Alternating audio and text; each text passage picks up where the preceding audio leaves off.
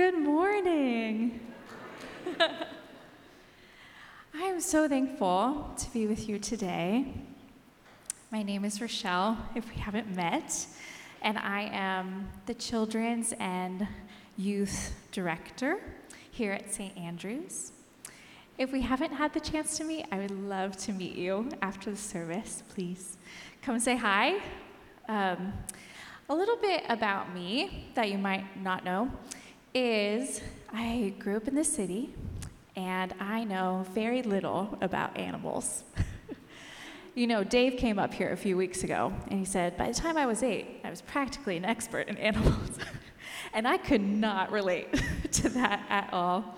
I think, you know, my experience with animals was probably Steve Irwin. And he would say, like, crikey, she's a beauty. And then he'd wrestle an alligator. And that was my experience. But they didn't showcase domesticated animals, right? So the only time I got to see animals like that was the county fair or maybe a petting zoo. And in particular, when you see sheep, they kind of don't do anything. You know, they're kind of boring, if we're honest.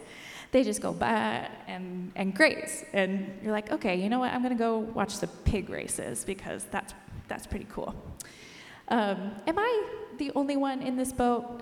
Who here grew up without any domesticated farm animals in their life?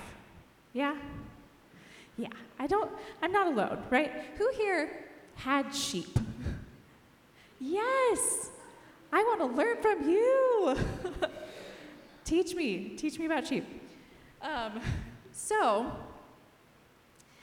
as I was growing up in church, we talked a lot about sheep, even though I practically knew nothing about them.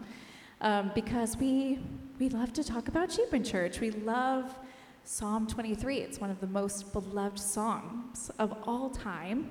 The Lord is my shepherd, I shall not want.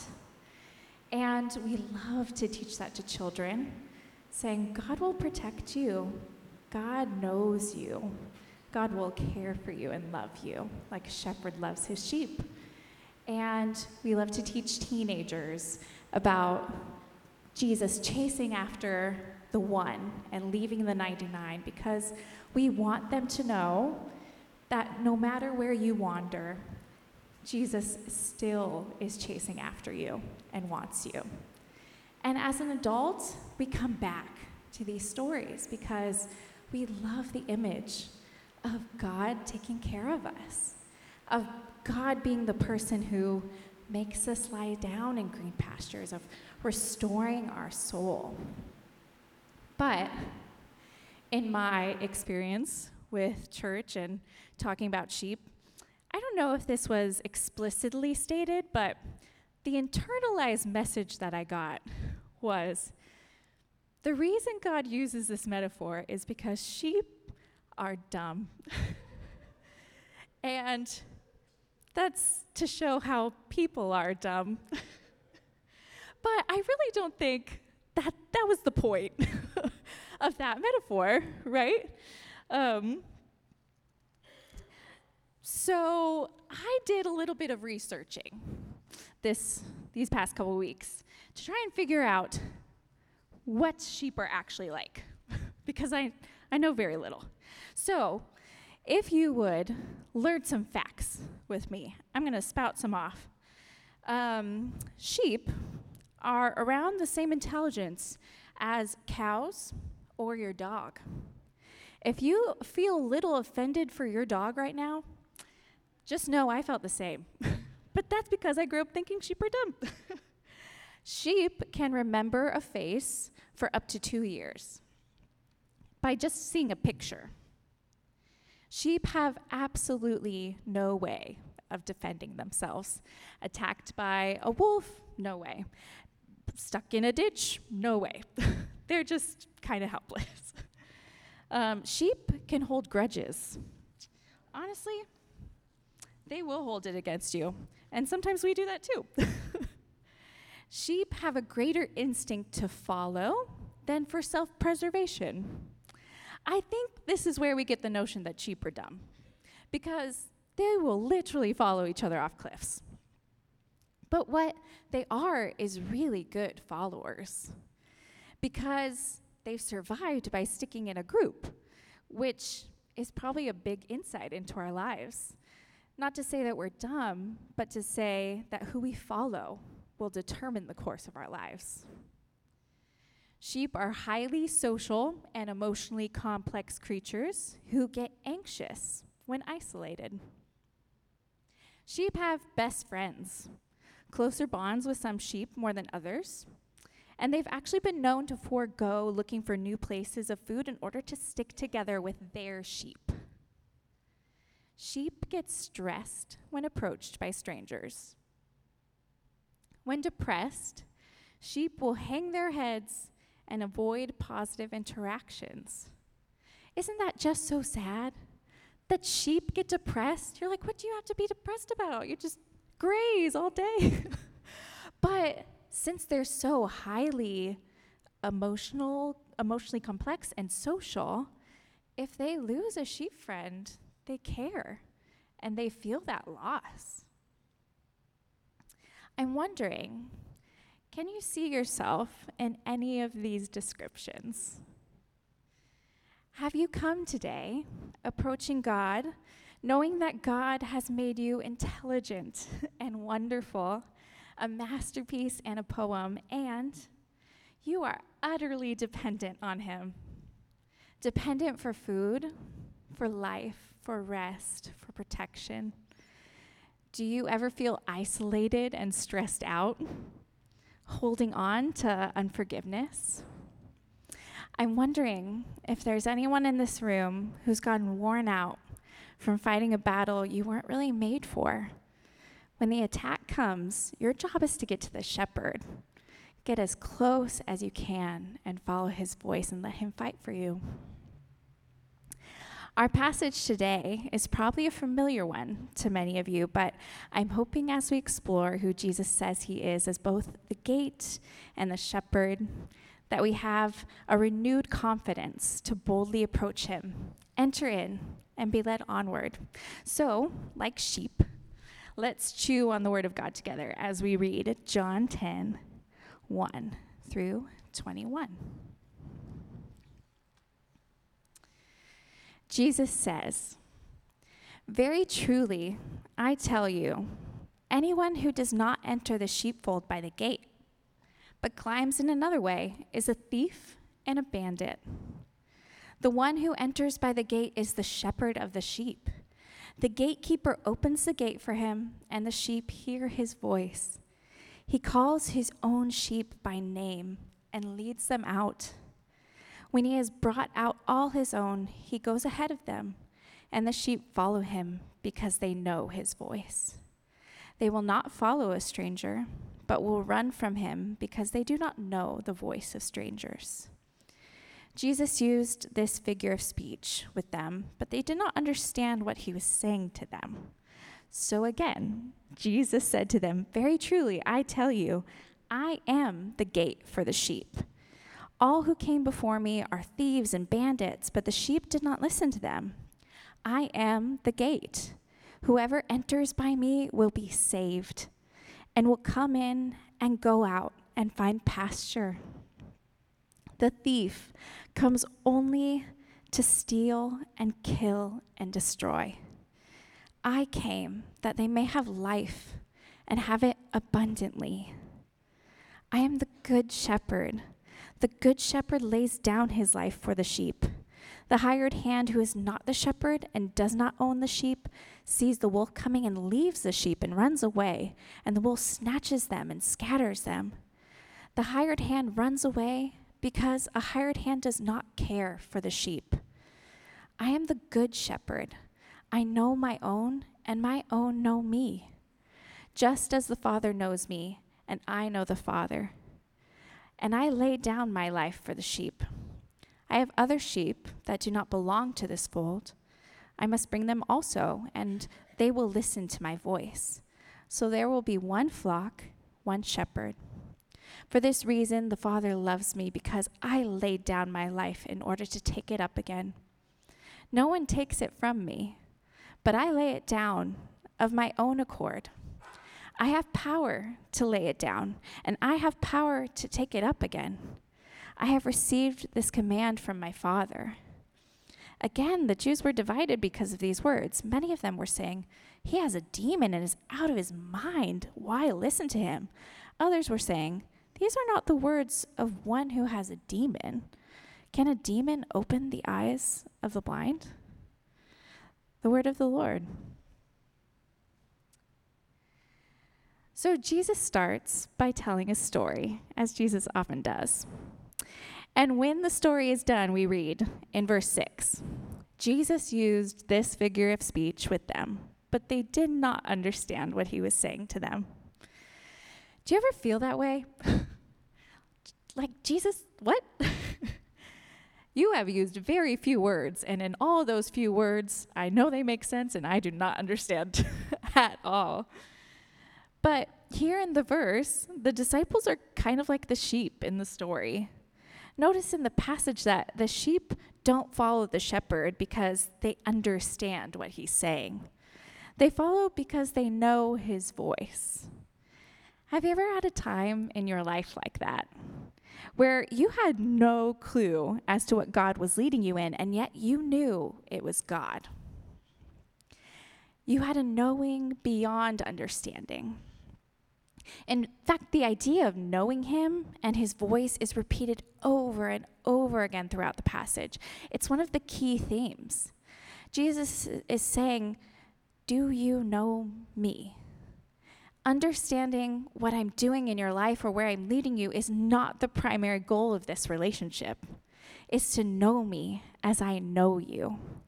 And here Jesus is trying to let us know more of himself by showing us that he is the gate and he is the shepherd. When it comes to the Bible specifically in understanding Jesus, I have a theory. I think that we often don't understand what Jesus is saying because we don't know the context or the references that are being made. And I think the disciples don't understand what Jesus is saying because they do know the context and the references that are being made. And it's just outrageous what Jesus is saying. So, normally I would go through the passage verse by verse, but today we're going to jump around a little bit because Jesus is making a lot of references to other parts of Scripture in this metaphor, and we're not going to be able to get through most, most of it, I promise. But we're going to start with the gate slash door. In some of your Bibles, this might say door, some it might say gate, others might say entrance. That's okay, all the same. Just know that these are the same word, and I honestly don't think the gate, door, slash get slash door gets recognition it deserves. You know, if we went around the room and we said, let's shout out the things that we love about Jesus, inevitably someone would be like, I love Jesus because Jesus is the shepherd. And we would shed a tear. We'd be like, yes, Jesus is the shepherd. But if somebody shouted out, I love Jesus because Jesus is the door, we would look at them like, yeah, that's that's biblical. I don't know what you're talking about though. but we'd all so, sorry, sorry. So let's start with the first time the door is mentioned in the Bible. Can anyone guess where it is? Shout it out if you got it. Noah's Ark? That's a good guess. Any other? Okay, it's actually before that.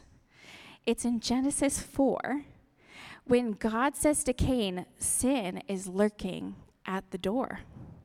Its desire is for you, but you must master it. It doesn't say sin is lurking at your door, like it's a metaphorical door to his heart. It's sin is at the door. There is a physical entrance somewhere. But this is the first that it's mentioned. So, what is God talking about? Well, if you think about it, they're still in Eden. And there's only one entrance exit that we've heard about, and that is the exit. They, they come out of the Garden of Eden, which is now closed to them. The door is closed, the gate is shut. cherubim are guarding the entrance with flaming swords. To try and come back would mean death.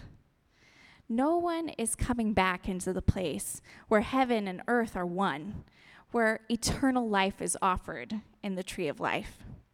And here God is saying, You know that creature that deceived your parents in there? It's lurking at the door to try to overtake you, too. Your parents had their test to face, and you have your own. And their failure doesn't have to be yours. You can be victorious. So the door is the way back into the garden. But if you're not yet convinced that the gate slash door is the entrance to the garden, we can move forward in the story a little bit and see the first time something is ever anointed. Because when something was anointed, it was seen as something or someone set apart as being in the presence of God even while on earth. It was like an Eden hotspot so, does anyone know what the first object is that's ever anointed in the Bible? A door? No, no, that's close.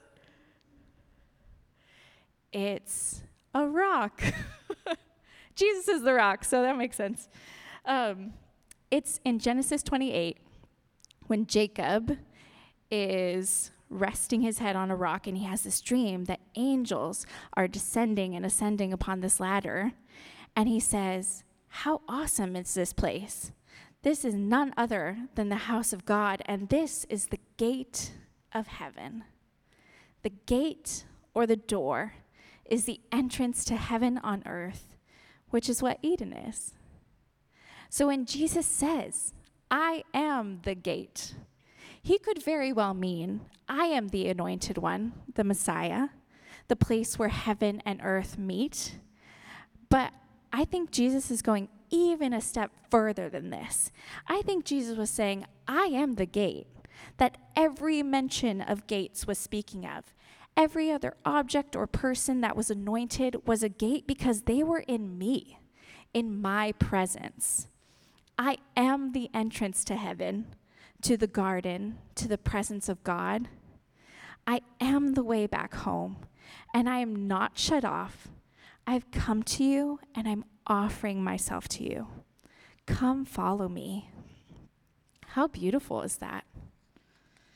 Jesus is the gate, and because Jesus' spirit lives uh, in us, we are also gates in Christ. We have the entrance to heaven with us wherever we go. In your workplaces, in your schools, in your homes, in your neighborhoods, you bring the gate to life, abundant and eternal life, because you have Christ in you. So the next time you're shouting about why you love Jesus, this might be one of them. Okay, point number one done. Are you still with me? That was a lot of information. Yeah? We're here. Okay, great. now we're going to talk about the shepherd. We love the shepherd metaphor. And so does the Bible because there's over 300 references to shepherds.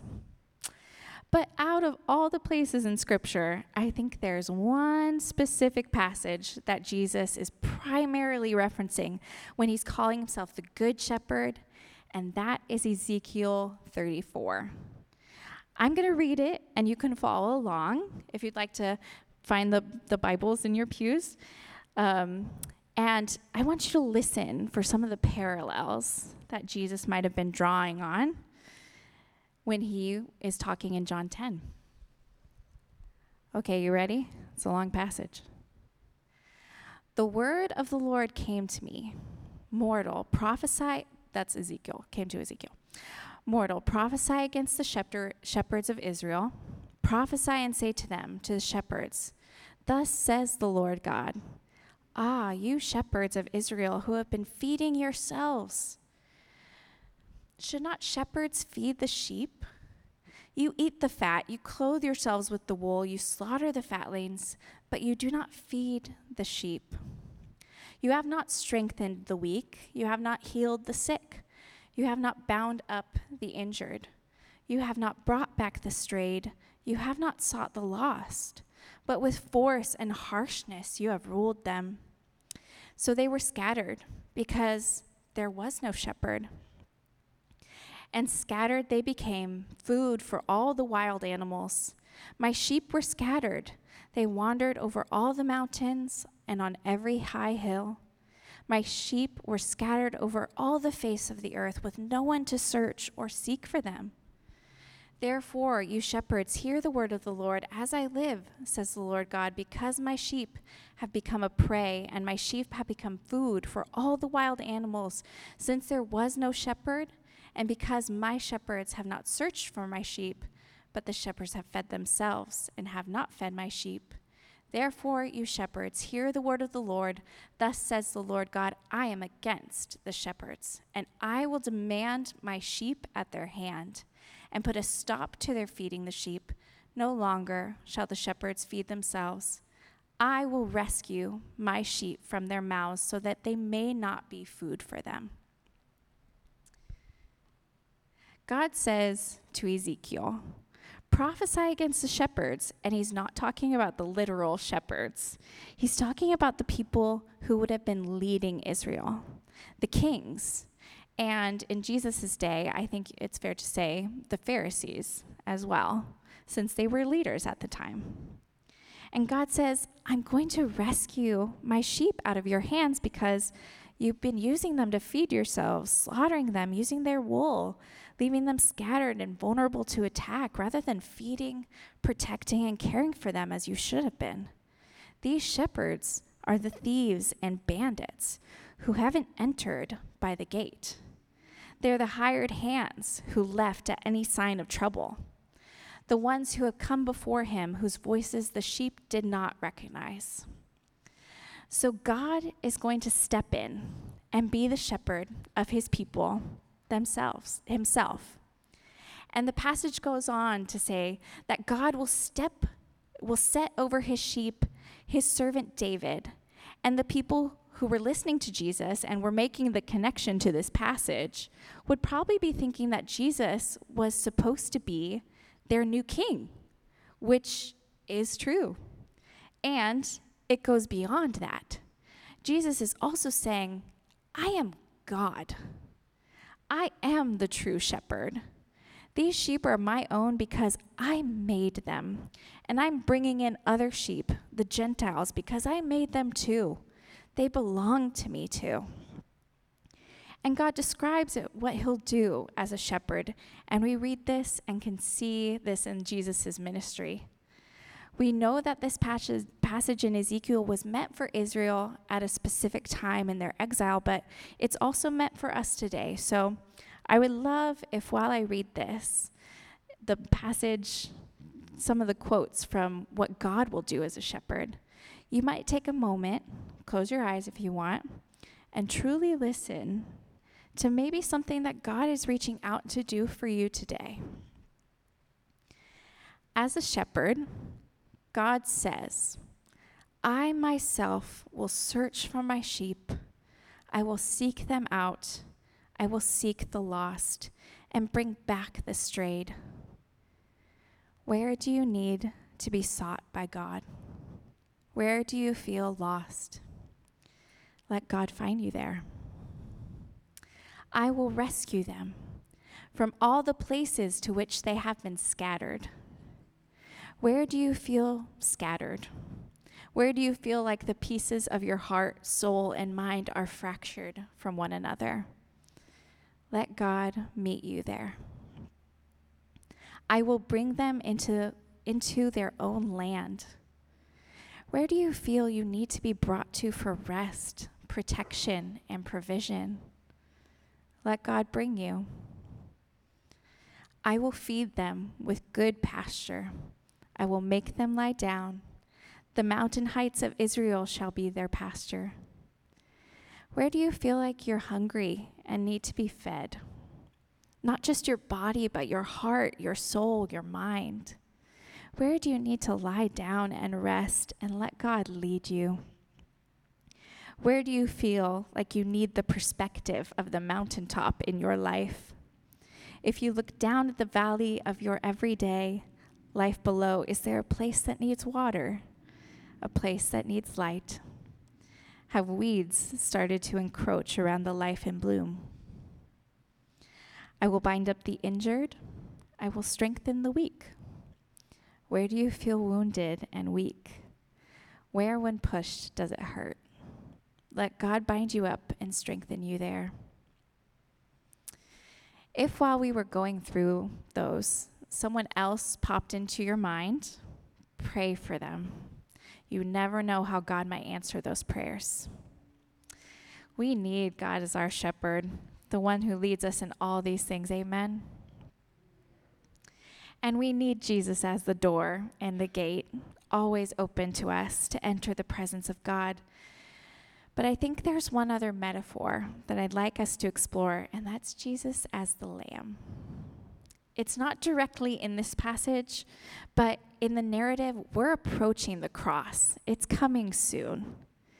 And John's had his eye on the Lamb from the beginning, as John the Baptist declares that Jesus is the Lamb of God who takes away the sins of the world.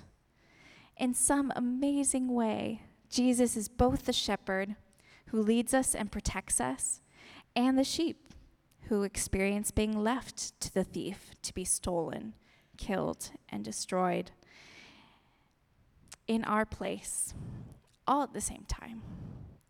Like the sheep of Ezekiel 34, he was hungry and couldn't find pasture, was driven out into the wilderness and left vulnerable to attack, needed rest and couldn't find a place to lie down had wounds that needed binding.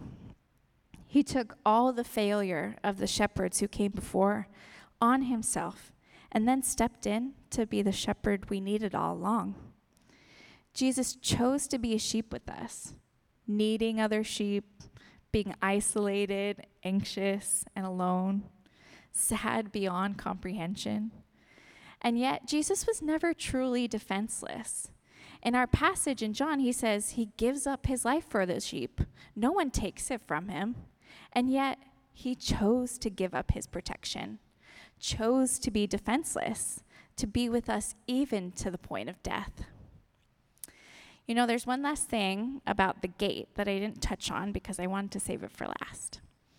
There was a literal gate called the sheep gate that Jesus would have entered into when he came to Jerusalem. It still fits the theme of the gate being the entry to heaven and on earth because the temple was seen as the new hotspot of God's presence, the new Eden. The sheep gate was so named because it was where the sheep would be brought through on their way to be sacrificed at the temple.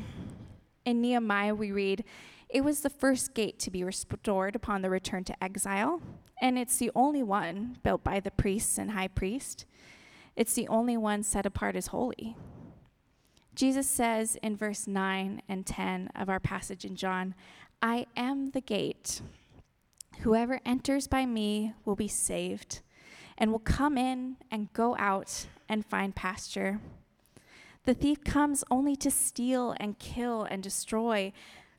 I came that they may have life and have it abundantly.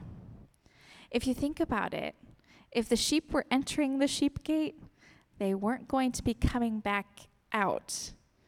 They were going to be sacrificed. They were going to be cut and burned, just like anyone trying to get back into Eden would be cut and burned by the flaming swords of the cherubim. But Jesus is saying, My sheep will go in and come out and find pasture. In one sense, I think it's because he became the lamb sacrificed for all. Sorry. The others, so that he can go, so that they could enter the gate back to heaven, back to Eden. In another sense, I think that while we're waiting for death to be made no more, this is part of what it looks like to have abundant life with Jesus.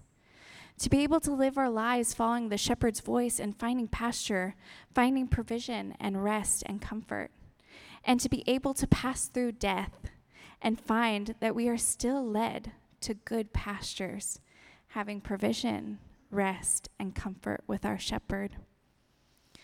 If you've lost someone recently, or not so recently, I hope that this brings you comfort today.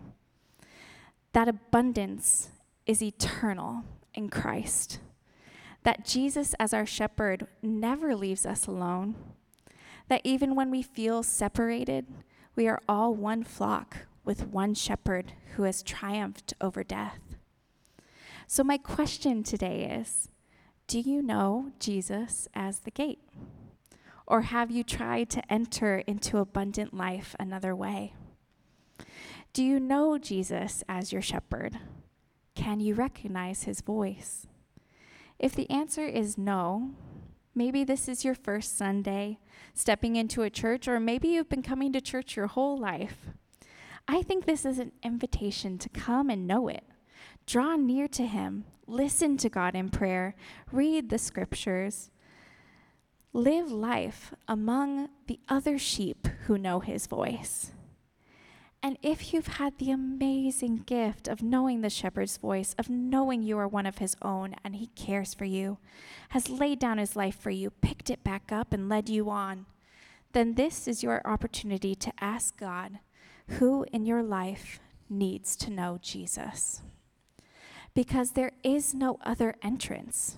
Jesus is the gate, and there's no other voice to follow that will lead to life, eternal and abundant life. We have our fall kickoff coming next week.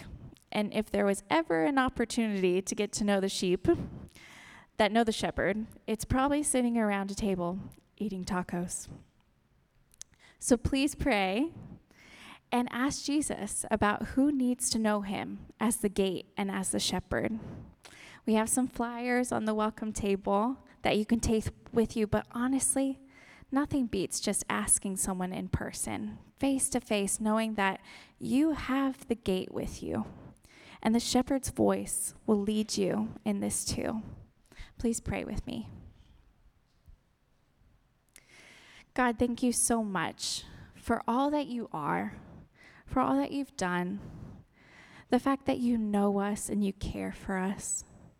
God, I pray that you would help us to understand that more and help us to follow your voice to know your voice. Please be with us as we're praying this week and bring to mind someone that we can be praying for, someone who doesn't know you. God, please save the lost and please help us to be a part of that. We ask all that in Jesus' name. Amen.